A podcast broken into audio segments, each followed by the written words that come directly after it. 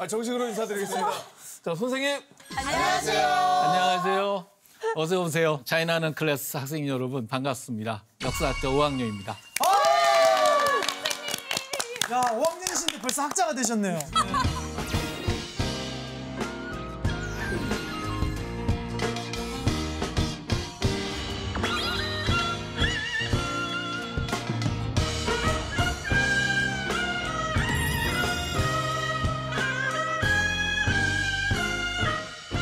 오늘도 차이나는 클래스를 찾으신 여러분, 환영합니다.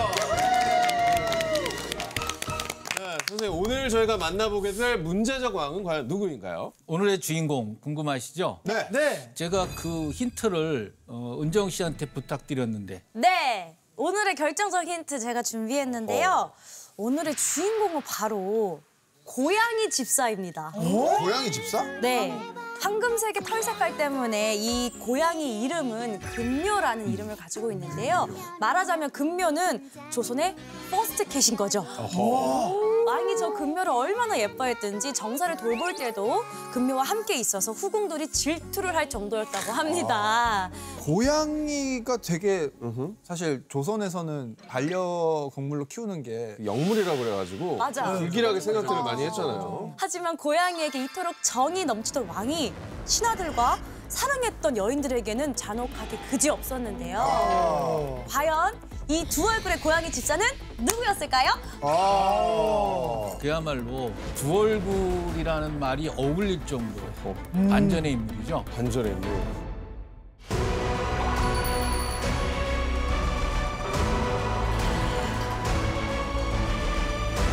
그러면 선생님께서 답을 알려주시겠어요? 그래서 오늘의 문제적 왕은 조선 19대 왕 숙종입니다. 아, 숙종. 좀!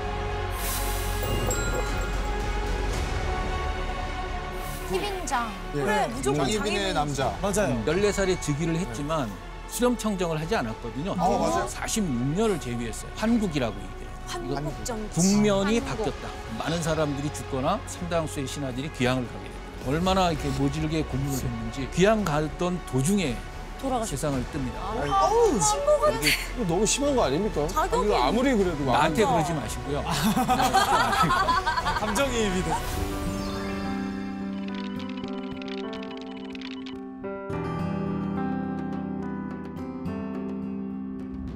우선 여러분은 숙종하면 어떤 이미지가 떠오르세요?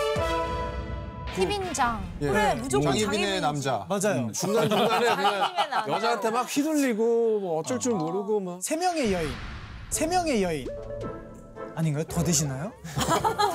뭐가 더 되시나요? 일단 숙종은 조선 시대 통틀어서 어, 가장 강렬한 로맨스의 중심에 있던 것은 틀림없습니다. 어, 여자 문제가 복잡해서 진짜 뭐 문제적 왕. 그러니까 그럴 수 있겠다. 그 로맨스가 어느 정도였는지 그림 한 장을 먼저 보여드릴게요. 네 네. 네.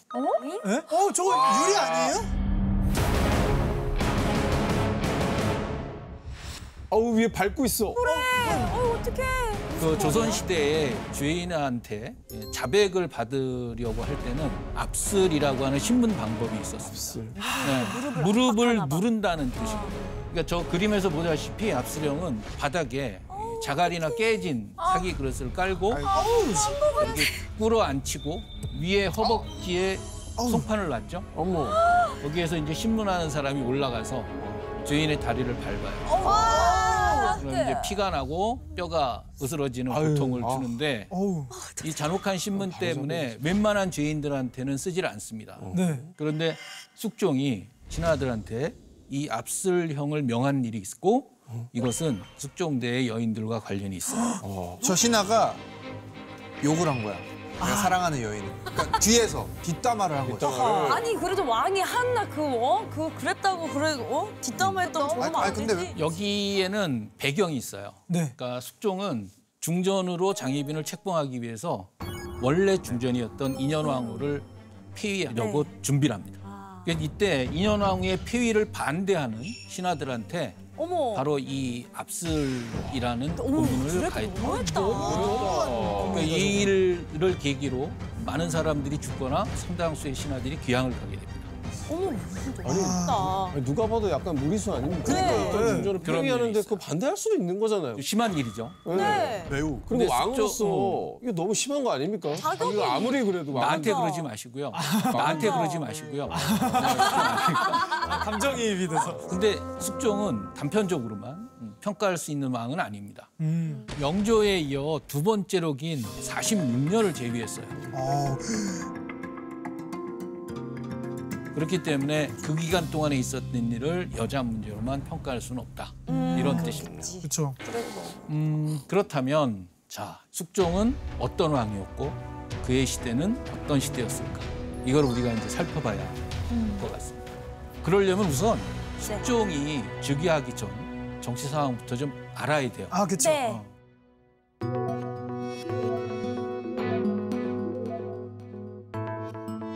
그 현종대 왕실의 장례 절차 때문에 한바탕 논쟁이 벌어졌어요. 장례? 장례 왜? 현종의 아버지 이제 효종이 세상을 떴어요. 예. 네네. 예배 대신 오락했다며 볼모로 끌려가서 그 가진 고생을 다 하더니 그 자리는 당연히 원손의 자리였다. 그런 자리가 독림대군에게 돌아간 것이다. 그 어머니가 자의대비 조씨인데 예. 어, 상복을 얼마나 입어야 알맞은가? 1년만 입을지, 어허. 3년간 입을지를 놓고 학자들, 신라들 사이에 이제 의견이 갈렸던 겁니다. 음. 그거는 데뷔 마음 아니에요? 근데 원래 궁중에 뭐 정해진 기간이 있었었어요? 어, 보통 3년 아닌가? 1년이랑 3년의 차이가 그렇게 많이 큰가요? 어, 성리학에서는 죽은 사람이 장남인지 차남인지에 따라서 입는 상복 기간이 달라요. 아, 그래요? 그것도 달라? 아, 그래서 효종이 차남이니까 예. 어머니 자의대비는 상복을 1년만 입으면 된다는 쪽과 아. 왕이니까 3년복을 입어야 된다라는 의견들이 있었어요. 다 맞아, 다 맞아. 아니 근데 뭐 이렇게까지 뭐. 싸워야 될 일인가요? 어, 이게 현종대에 벌어졌던 이제 뜨거운 논쟁인데 예법을 둘러싼 소송이라고 그래가지고 예송이라고 예송. 불러요. 근데 윤선도라고 하는 학자가 이 상황의 프레임을 바꿔버립니다. 효종을 장남으로 인정하지 않는 것은 정통성을 의심하는 거다. 이렇게 되면 상황이 그렇게? 뭐가 되는 거죠? 어, 왕권 어, 유전이 영- 되네요. 역심 내지는 우리가 알고 있는 반역의 문제인 거고. 그렇죠. 그렇지. 현종이 듣고 어 이거는 문제가 심각하다. 일단 이 논란을 일으킨 윤선도를 귀양 보내고 어. 1년 상복을 받아들여요. 아, 1년. 어 근데 어, 예속 논쟁이 요게 끝이 아니었어요. 그 오. 다음 장면을 보셔야 됩니다. 네네. 15년 뒤에 어, 효종의 왕비자 현종의 어머니죠. 인선아호가 세상을 떠나요. 아우. 근데 그때도 시어머니인 자이대비가 살아계셨어요. 아유. 자, 그럼 이제 똑같이 며느리의 장례 때 시어머니인 조 씨가 상복을 몇 년 입어야 될지를 결정해 줘야 되잖아요. 세월이야.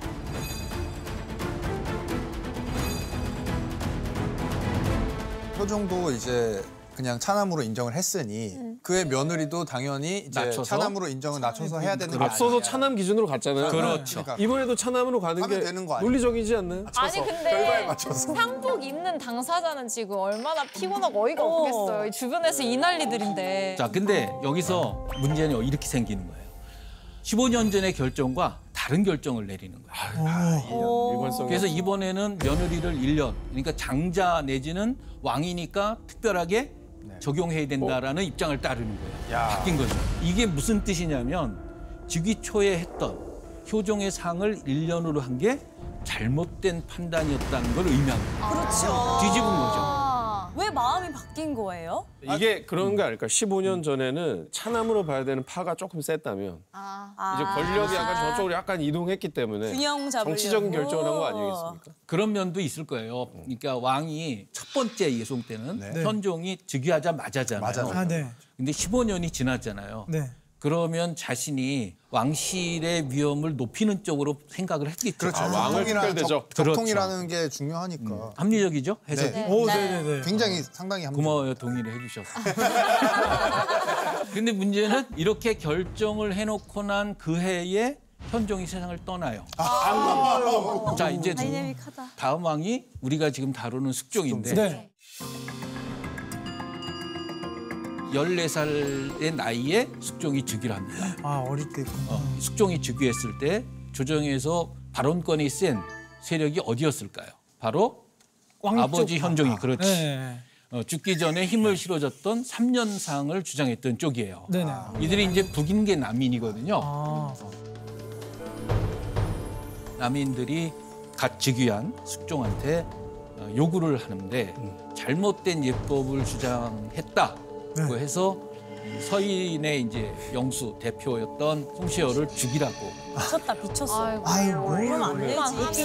그옷 입는 거 갖고 사람을 이때다 싶었나 보다. 숙종은 남인들의 요청을 받고 어떻게 해결했을까요? 오히려 서인 쪽을 더 키워주지 않았을까요? 아직 어리니까 막 벌써 막 죽이라 이런 얘기 들으면 조금 충격이어서 오히려 반대쪽을 더 좋아할 것 같은데. 다행히 어, 숙종은 귀양 보낸 걸로 됐다. 아. 그래서 이제 사건을 끝내요.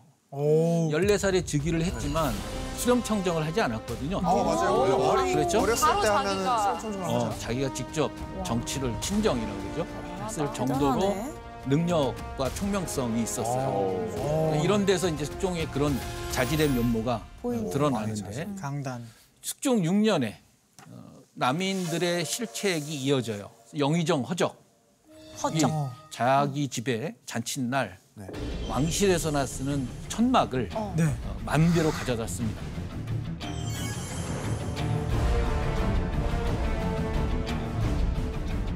거기다가 이 허적의 서자가 영모를 꾸미다가 발각이 돼요. 어?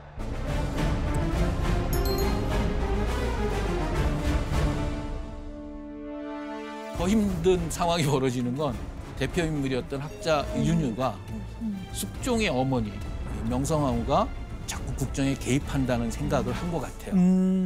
그래서 대비마마를 잘 단속하십시오. 아유. 라고 얘기를 해요. 선 넘었다. 그러니까 숙종은 영모에 연루된 허적 그리고 대비를 모욕한 윤유한테 사약을 내리고 아유. 관계된 사람들을 내칩니다. 어, 그럼 이때가 6년 뒤에 20살 정도 됐을 때 딱 스무 살이죠? 네, 그때 어, 이렇게 이제 처리를 한 거예요? 처리를 하는 거죠. 그래, 있네. 음, 이렇게 해가지고 이제 남인들이 빠진 자리에 서인들이 다수파가 갑자기? 됩니다. 신하들을 써야 되니까 네네. 그쵸 그쵸. 관료들을. 그래서 이 국정 주도권이 바뀐 거예요. 음. 재밌네. 그래서 이 바뀐 거를 환국이라고. 이거 한국정. 국면이 한국. 바뀌었다. 이 경신 황국은 경신 대출척이라고도 하는데 출척은 쫓아낸다는 뜻입니다. 어. 조정에서 퇴출한다 이런 의미예요. 음. 그래도 어느 정도 이제 정치적인 어떤 보는 눈이 있었으니까 이런 세력을 제거하고 또 그런 판단을 그 했겠죠. 판단을 한 거 아닐까요? 맞아요. 음. 이 경신환국 이후에 조선 역사에서 가장 유명하다 해도 과언이 아닌 두 명의 여인이 등장하는데 오. 누굴까요? 장희빈. 장희빈. 한 사람은 맞추셨어요. 장희빈의 장희빈과 라이벌인 항상 거잖아. 같이 언급되는 여인이 있습니다. 인현왕후. 딩동댕 오, 인연왕. 맞습니다. 장혜빈과 인현왕입니다. 아마 경신 환국 직후 어, 숙종이 스물이나 스물한 살 됐을 때 그래서 궁녀 어, 장옥정과 어, 만나서 가까워진 걸로 보여요. 그리고 어, 경신환국 다음 해 어, 왕비는 인현왕후로 숙종은 혼인을 하죠. 어? 결혼한 상태에서 장희빈을 만난 건 아니네요. 전에 첫 번째 부인인 인경화가 세상을 뜨거든요. 예. 아. 왕비는 자리를. 비워둘 수가 없으니까 어. 그러면 장희빈은 몇 살이었어요? 두 살 차이입니다. 아 연상으로요? 연하로요? 연상. 연상의 여인이죠. 아. 아. 인연왕후는 몇 살이었어요? 왕비가 됐을 때 15이었어요. 어리다. 아이고야. 아무튼 이때 숙종은 어, 실제로 이제 장옥정하고 어, 관계가 깊었던 것 같아요. 네. 그래서 어머니가 명성왕후가 네. 이제 며느리가 된 인현왕후에게 이런 말을 했다 그럽니다. 그 사람이 매우 간사하고 악독하고 주상이 평일에도 희로의 감정을 느닷없이 일어나시는데 만약 꿰을 받게 되면 국가에 화가 되면 말로 다 할 수 없을 것이니 내전은 후일에도 마땅히 나의 말을 생각해야 할 것이오. 어허. 근데 저 말을 보면은요 장희빈을 디스하는 거예요. 아들인 숙종을 디스하는 거예요. 굉장히 불같은 사람이었나 봐요. 약간 좀 그런 면이 있는 것 같아요. 내 아들인데도 음. 얘 어. 기질을 알고 있으니까 얘는 된다.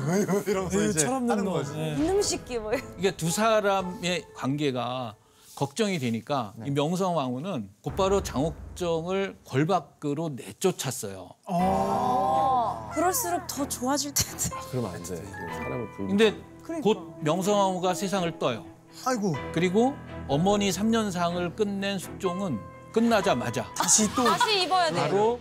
장옥정을 궁으로 불러들여 아이, 야 엄마 없어. 못 잊었던 것 같아요. 어머니 일어나시겠다 다시. 장옥정 외모가 그 사료에도 나와 있나요? 그렇게 이쁘다는? 저 실록에는 네. 그 외모에 대한 기록이 그렇게 많지는 않습니다. 그렇구나. 그런데 장옥정의 외모에 대해서는 기록이 있는 걸로 봐서는 오 어, 정말 예뻤던 예뻤나 것 보다. 장 씨는 역관 장현의 종질녀이다. 나인으로 뽑혀 궁중에 들어왔는데 잠옷 얼굴이 아름다웠다.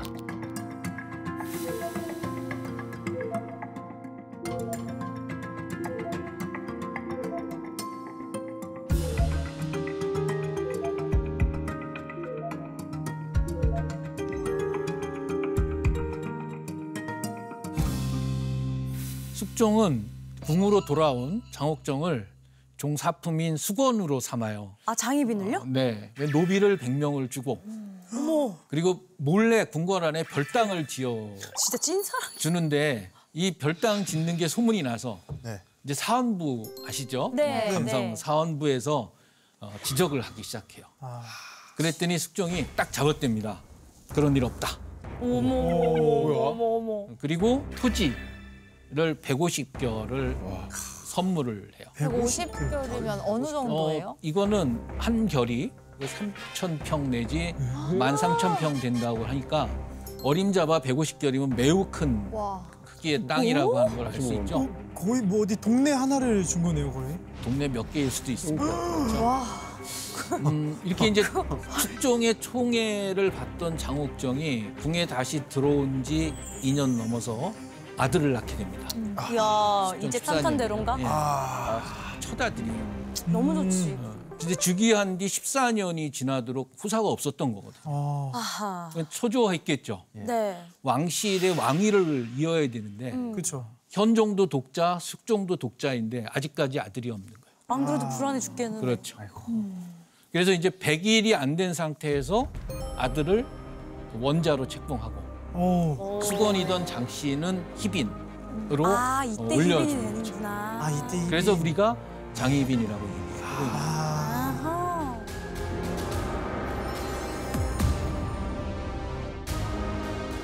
안 그래도 사랑하는 사이인데 저렇게 아들까지 낳아줬으니까 그렇죠. 더 마음이 쏠렸겠네. 어, 이제 완전 탄탄대로 꽃길 아니에요? 그러니까요. 근데 장희빈의 아들을 바로 어, 원자로 책봉하는 데 대해서 신하들이 반대를 합니다. 어. 왜냐하면 어, 인현왕후 나이가 23밖에 안 됐어요. 네. 정실 왕비잖아요. 아. 아직 젊으니까 좀 더 기다려보자고 한 거죠. 신하들이 반대를 했을 때 숙종 반응이 어땠을 것 같아요? 화냈을 것 같은데. 말도 안 된다고 노발대발했을 것 같은데. 당시 이제 기록을 보면은 어, 숙종의 의지를 읽을 수 있습니다. 지금 새로 태어난 왕자를 원자로서 명호를 정하려 한다.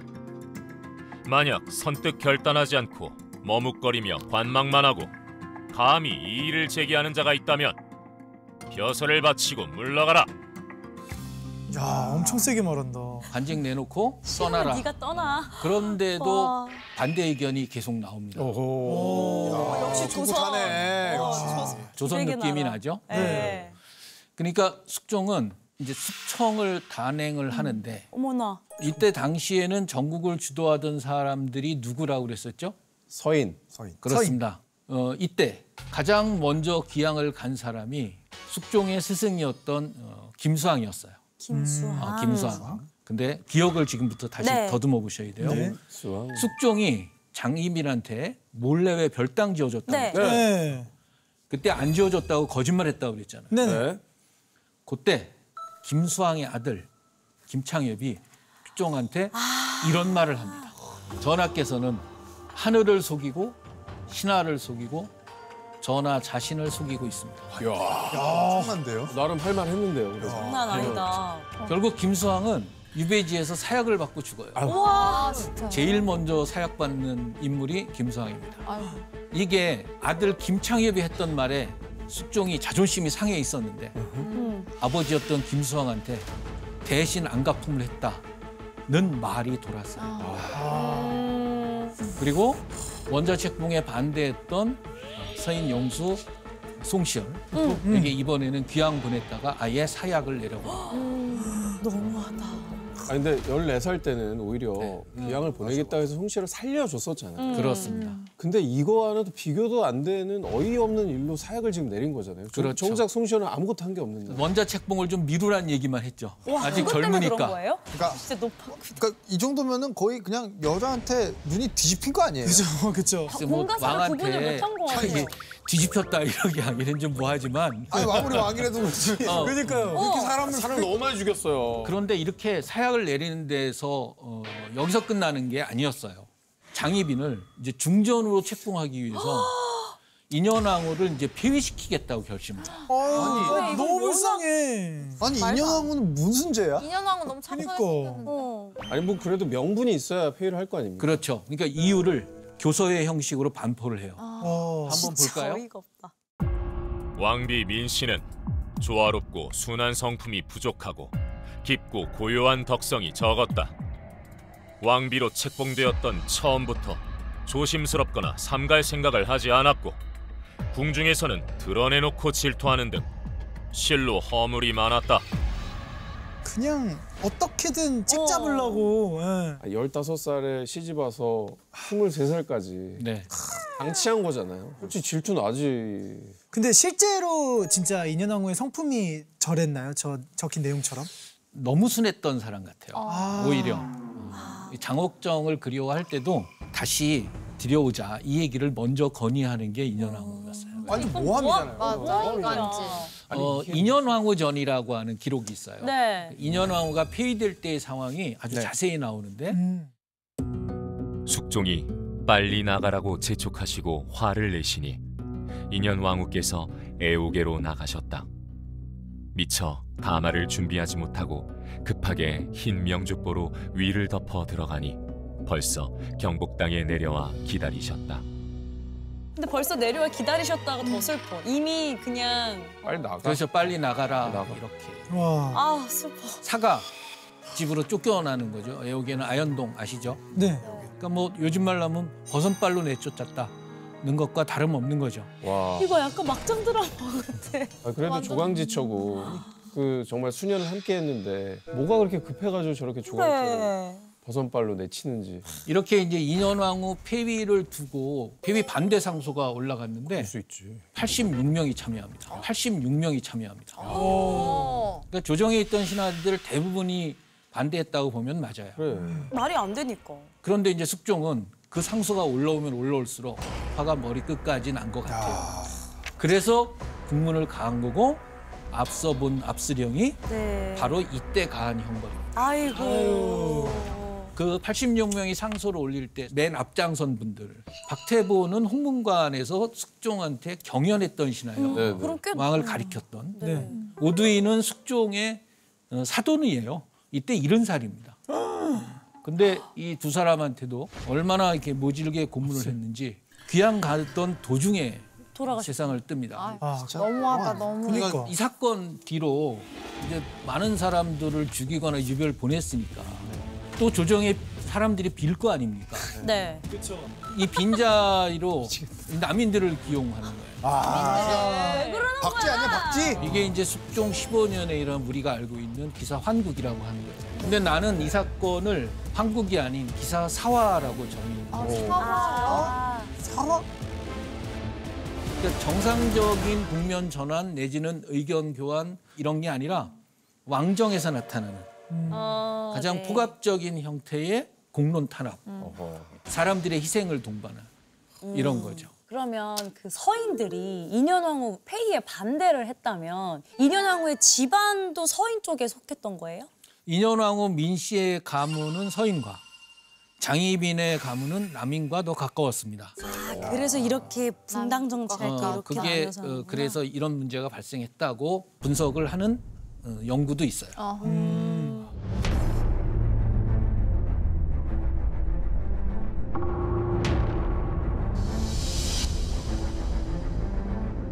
특히 이 시기에 출몰하던 도적이 있었는데 한번 떠오르는 사람 누가 있을까요? 도적? 도적. 인걱정. 네, 인꺽정. 음. 장길산?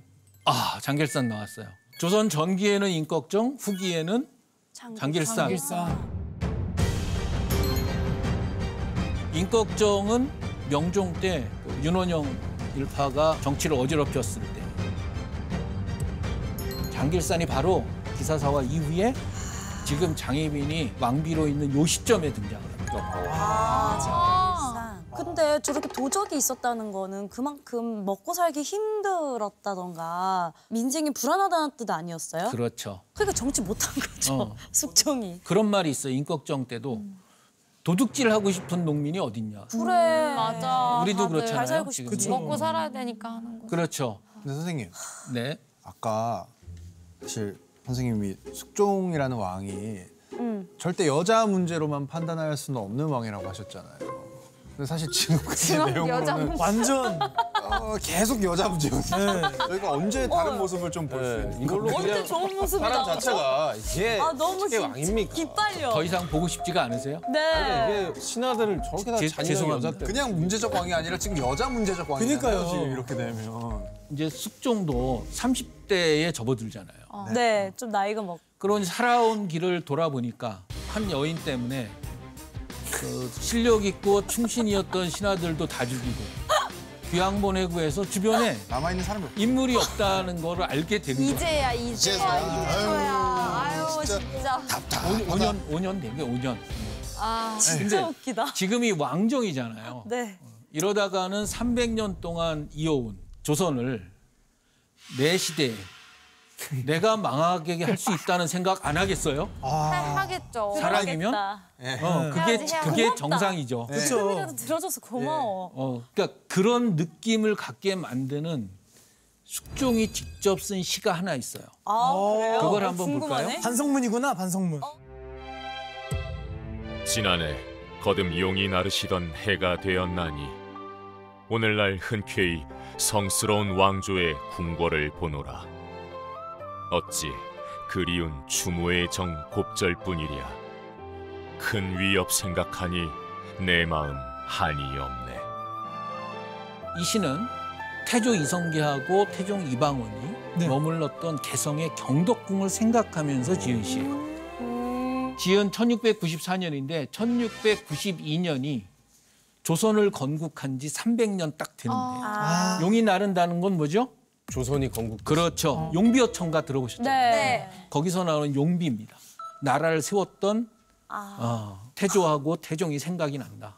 그러면서 이제 비로소 자기가 종묘사직에 대한 책임감을 느끼게 되었다. 어, 숙종은 지난날 인현왕후에 대해서도 잘못을 했다고 깨닫게 돼요. 어. 드디어 드디어 드디어. 너무 늦었나요? 죽여놓고 마음을 돌리기엔 너무 늦었어요? 너무 늦었죠. 그러면 숙종이 인현왕후를 생각하면서 이제 했던 일이 뭘까?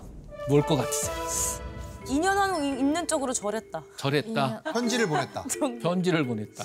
어? 아니면은 장희빈을 이번엔 또 폐위를 시키는 거죠. 그렇게까지 한다고. 그리고 다시 데려오는 거죠. 와 이러면 진짜 지금 여러분들이 했던 얘기를 다 종합하면 됩니다.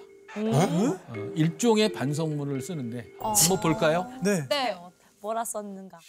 처음에 간신들에게 조롱당하여 잘못 처분하였으나 곧 깨달아서 그 심사를 환히 알고 그 억울한 정상을 깊이 알았다. 그립고 답답한 마음이 세월이 갈수록 깊어져 때때로 꿈에 만나면 그대가 내 옷을 잡고 비 오듯이 눈물을 흘리니 깨어서 그 일을 생각하면 하루가 다하도록 안정하지 못하거니와 이때의 정경을 그대가 어찌 알겠는가? 이런 반성문이 있은 다음에 인현왕후를 복위시키죠. 왕의 다시 명령이니까 또 오는 거지. 그러면서 숙종은 이제 하나씩 하나씩 이제 되돌리는 거예요. 음. 왕비 장씨를 다시 희빈으로 낮추는 거예요. 진짜 두 여자한테 너무 못할 짓이다. 조선사에서는 두 번 전무후무한 사건이었죠. 그리고 남인들이 다시 물러나고 다시 귀양 보냈던 서인들이. 서인들을 불러들여 바로 숙종 20년에 일어난 세 번째 환국 갑술 황국입니다. 진짜 밥술환국. 숙종은 그냥 범복의 제왕이야. 범복의 제왕. 정리를 좀 하자면 네. 이제 인현왕후가 이제 궁으로 들어온 지 몇 년 안 돼서 어, 병으로 죽어요. 아이고 왜 또 와서 죽어. 저 그럴 만도 할. 하죠. 그치, 하죠. 합병으로. 어, 그리고 이제 우리가 다 아는 것처럼 장희빈이 인현왕후를 저주했다. 그치. 어. 네. 살 날리고 막 돌 밑에 이상한 거 막 너 저기 저주하는 거 했다고 하는 얘기가 실제로 그 조사 기록에 나오니까 이제 그 일로 인해서 장희빈도 이제 숙종한테 사약을 받고 죽어요.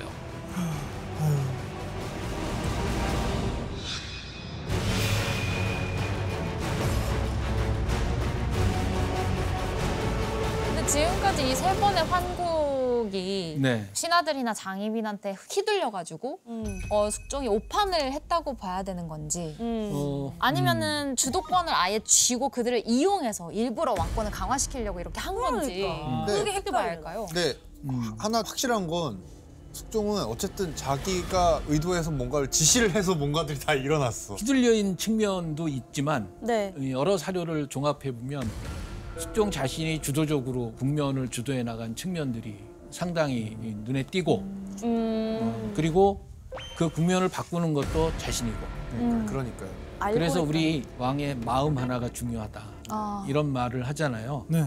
단순히 도덕적인 요구가 아니고 실질 정치 상황 내지는 사회 상황을 바꿔버리잖아요. 왕이. 어, 왕이 음. 숙종 때의 경신 대출처 기사사와 갑술왕국은 그 장면들을 아주 극명하게 왕정에서 나타날 수 있는 문제점을 음. 상당히 표출한 거라고 볼 수가 있을 것 같습니다.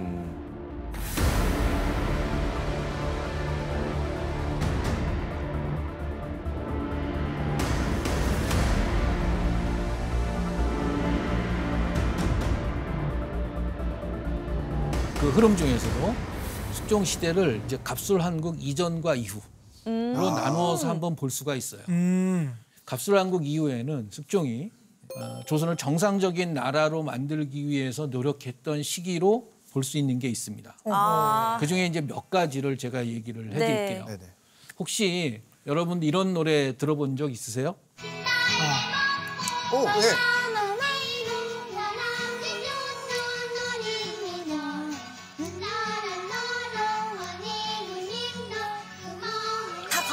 모르지만 음은 알죠. 어, 멜로디 다 아는. 다 들어보셨죠? 네. 어. 근데 이 노래에서 나오는 것처럼 진달래 먹고 오라고 그랬잖아요. 네. 메뚜기 잡고 개구리 어, 그런 적 것들 있어요. 먹어본 적 있어요? 네네. 네, 아카시아 꽃도 먹고. 아니 시골 가면 어르신들이 메뚜기 맞아요. 안주로 막. 드시고. 어 맞습니다. 네. 오 그랬군요. 조선 시대는 특히 이제 백성들이 농사 짓는 거 외에도 네.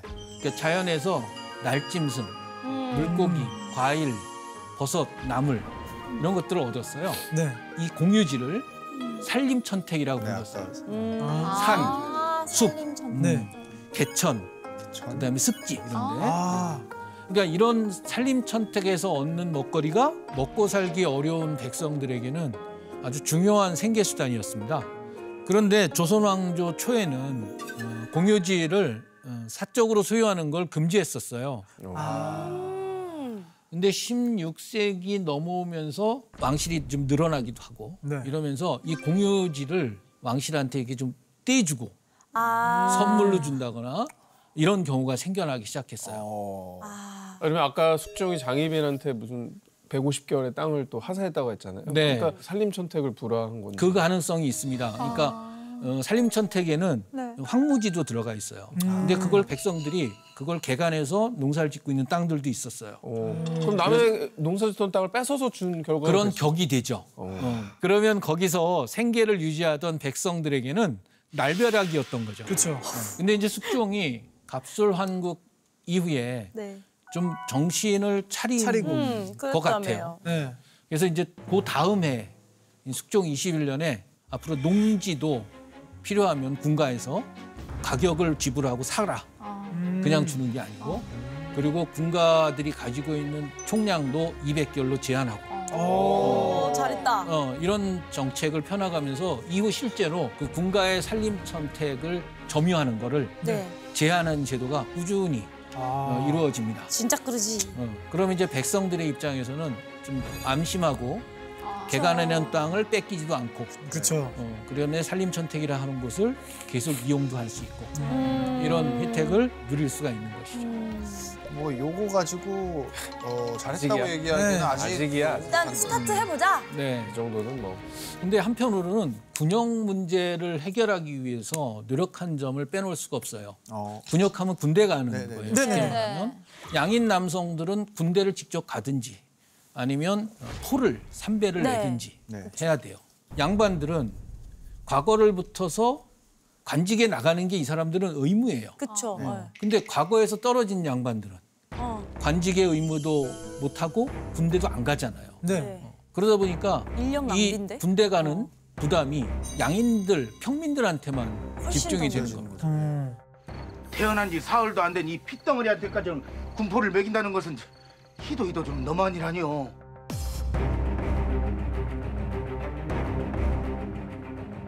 삼년 전에 죽은 네 애비 공포도 거다 했었는데 많이 봐주고 있는 거요.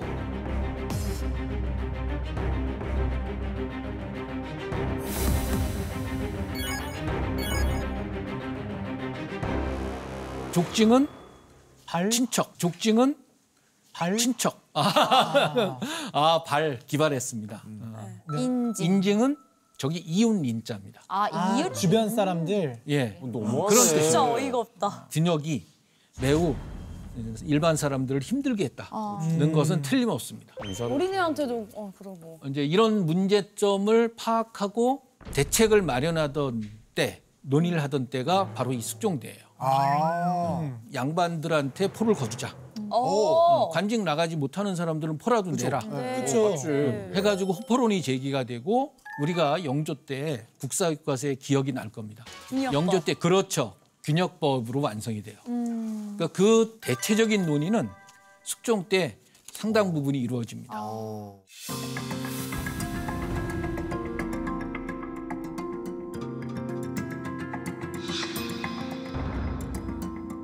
이 균역법과 함께 정말 중요한 문제가 또 하나 있어요.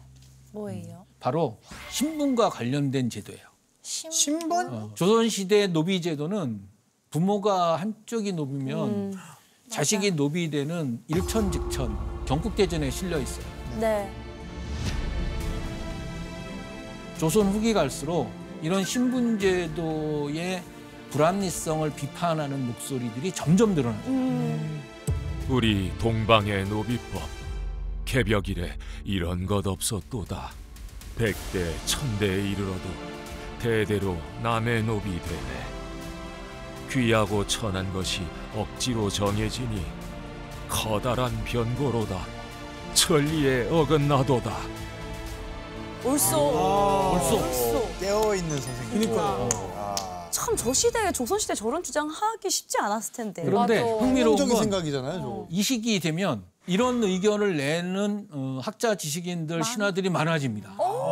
시대 변화가. 되는 거야. 어, 신문제도 중에서 특히 노비제에 네. 문제 불합리하다. 네. 어, 의견들이 많이 나타나요. 네. 그렇죠. 네. 어. 그래서 이런 식의 논의가 영조 6년에 네. 결실을 맺게 되는데 그게 뭐냐면 노양처 종모법이라는 거예요. 말은 어렵지만 네. 아. 노는 아버지, 네.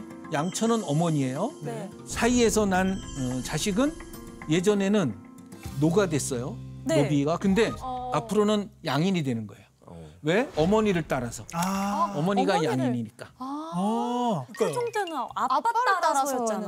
어. 저희가 지난주에 사실 이렇게, 이렇게 네. 호패를 어. 받았었거든요. 네. 근데 저는 원래 뭐세요? 이 골드니스의 종이었는데 어허. 네. 만약에 제가 양인의 여성과 결혼을 하면은 이제 제 밑에 자식들도 앞으로 음. 계속 양인이 될 수 있다는 그런 거죠. 그렇죠. 그러면 상당수의 노비들이 어머니 신분을 따라서 양인, 평민이 되니까 네.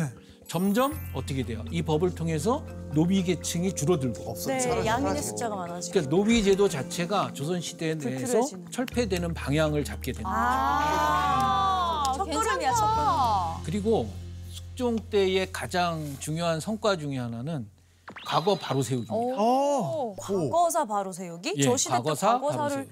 바로 세울 게 있었나요? 음, 있었어요. 숙종 때 네. 어떤 과거를 바로 세웠을까요? 음. 자, 19대니까 19대니까. 연산군? 연산군은 반정으로 폐위돼서 복권시킬 게 없을 것 어, 같아요. 그쵸. 정도전을 복권시켰나요? 좀 아니면 나중 일인 것 같아요. 왕이 몇 자리를 바꿨나? 아니면 왕의 호칭을 바꿨나? 뭔가 왕이 잘못해서 어, 잘못 처벌받은 신하들을 이렇게 뭐 이렇게 지금 접근해 가는 것 같습니다. 오, 오. 사육신? 오, 매우 접근했습니다. 오 못된 또. 사람. 그, 그, 회, 한 회. 한, 한 회. 한 명에 명은 명에. 못된 사람. 한 명에는 근데 뭐 세조 단종. 처벌받진 않았잖아. 네. 단종의 명예를 높였어요. 거의 90% 이상 90%? 명예를. 단종 복귀. 아. 자, 다 같이 박수 치겠습니다. 아. 그러면 단종을 왕으로 안 쳤어요, 그죠? 원래 단종이 아니었어요? 어, 세조가 조카를 어, 영월로 유배 보내고 하면서 맞아요, 노산군으로 강등해서 폐위시켜 맞아요. 네네. 죽이거든요. 맞아, 강등했지. 이걸 숙종 때 바로 잡아서 단종으로 복위한 거예요. 아. 아, 아까 저 사육신 얘기도 우리 했잖아요. 네네. 사육신도 복권을 시켰어요. 아니 근데 네. 저희가 그때 배운 게 그 세조 이후에 네. 조선의 왕은 전부 다 세조의 후예다. 어, 이거는 어떻게 보면 단종을 복위시킨다는 것 자체가 자기의 큰 할아버지에 대한 어떤 명예를 실추시키는 것도 되잖아요. 그걸 어떻게 해결했을까? 숙종은 세조도 사육신을 충신이라고 했다. 그러니까 그러면서- 세조도 잘못한 음. 건 없고. 단종하고 사육신을 복권시키는 논리를 정당성을 부여하는 거죠. 거기에 합리화를 잘 시키네. 사람들이 단종 어, 폐위됐던 일을 그리고 사육신에 대한 일을 잊지 않아요. 조선 시대에 계속 이어집니다. 그래서 바로 잡아야 된다는 인식이 끊임없이 나와요. 사료에. 대단하다. 아, 학자들 통해서요? 그리고 민심도 그렇습니다. 와, 어. 대단하다. 그런 일이 있었대, 있었대, 소문. 있었대, 있었대. 그렇죠. 이렇게 계속. 있었대. 구전으로. 그러니까 왕들을 정말 존경할 수가 없게 되는 일이 됐던 거지. 그게 말하자면 어, 안 좋은 의미의 조선 왕조에게는 아킬레스건이 되는 거예요. 그러니까 숙종의 입장에서는 이걸 어떤 방식으로든 잘못된 역사를 바로 잡아야겠다라고 잘라내야 된다. 정리를 한 거죠. 근데 그렇죠. 숙종 성격 다운 것 같아요. 아 그렇게. 예, 이렇게 약간 변덕도 있고 왔다 갔다 하고 자기 마음대로 했던 성격이라면 단종의 복이죠. 그런 일이 좋은 일로 작동을 하면 아. 긍정적인 매우 긍정적인 결과를 낳을 수도 있죠.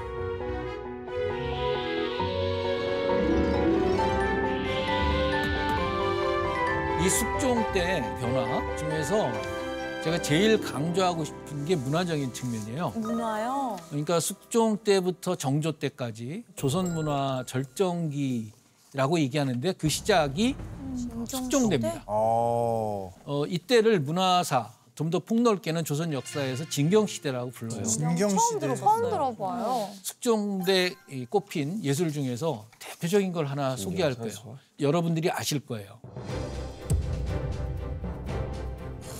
아.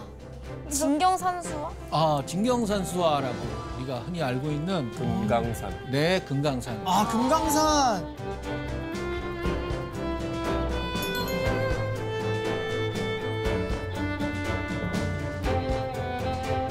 이 겸재 정선의 진경산수라고 많이 들어보셨죠? 이제는 알아요. 아시죠? 네. 이 진경산수는 이제 중국 영향이나 이런 걸 벗어나 가지고 조선의 고유한 아름다움을 추구해요.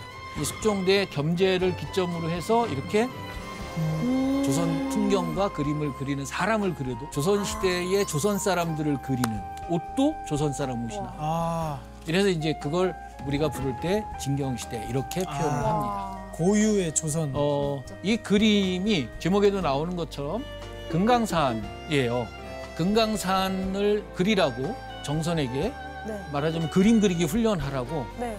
보내줬던 후원자 중에 한 사람이 숙종입니다. 그리고 이런 예술 분야, 미술 분야 쪽뿐만 아니라 장영실 세종 때 들어보셨죠? 오, 네, 네.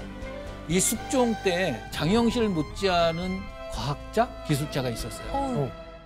장영실 못지않은 과학자, 기술자가 있었어요. 어우. 이 최천약이라고 하는 인물인데 천약. 어, 이 분이 가지고 있는 천재성을 수백 년 만에 나오는 사람이다. 이런 평가를 받았어요. 이 특히 최천약 같은 분은 과학하고 예술을 아울러서 문과 이과 다. 어, 문과 이과 어, 왕실의 옥인, 옥복 이거 완전히 새로 만들고 조선식으로 만듭니다. 그것도. 아. 어, 근데 안타깝게 이제 지금 그림은 남아 있지 않지만 네. 요즘에 이 장갑차 같은 네. 그런 총차라는 무기를 만들었다고 해요. 뭐 악기, 시계, 자명종 같은 이런 제작자이기도 했답니다. 엄청 많이 그 만드셨네요. 사람 찾아봐야지. 그이 최천약을 중앙 관청으로 어, 발탁해 올린 인물도 바로 숙종이에요. 오. 그러니까 이런 면에서 조선 문화의 새로운 시대를 연 사람이다. 숙종이 그런 역할을 했다.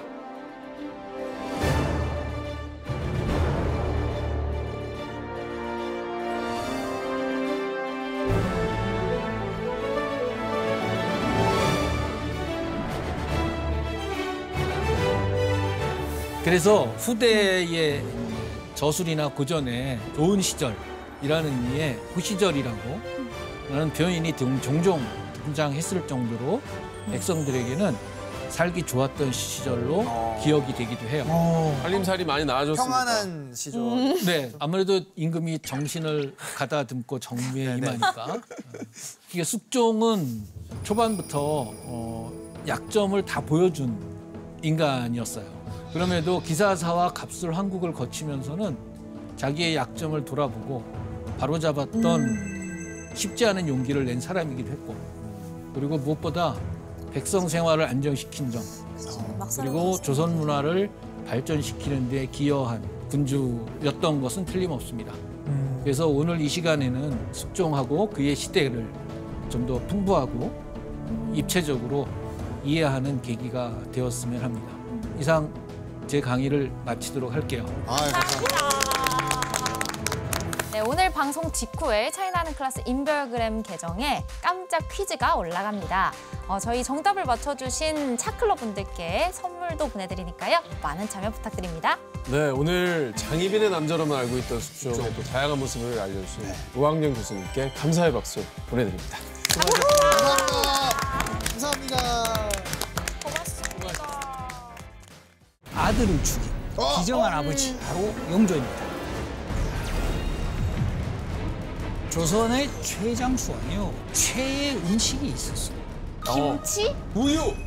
현대 의학으로도 믿기 힘든 야 MSG입니다 MSG. 영조의 건강법. 초상화 보시면 만만치 않아 보이시잖아요. 그렇지 않아요? 성깔 있어, 있어 보이.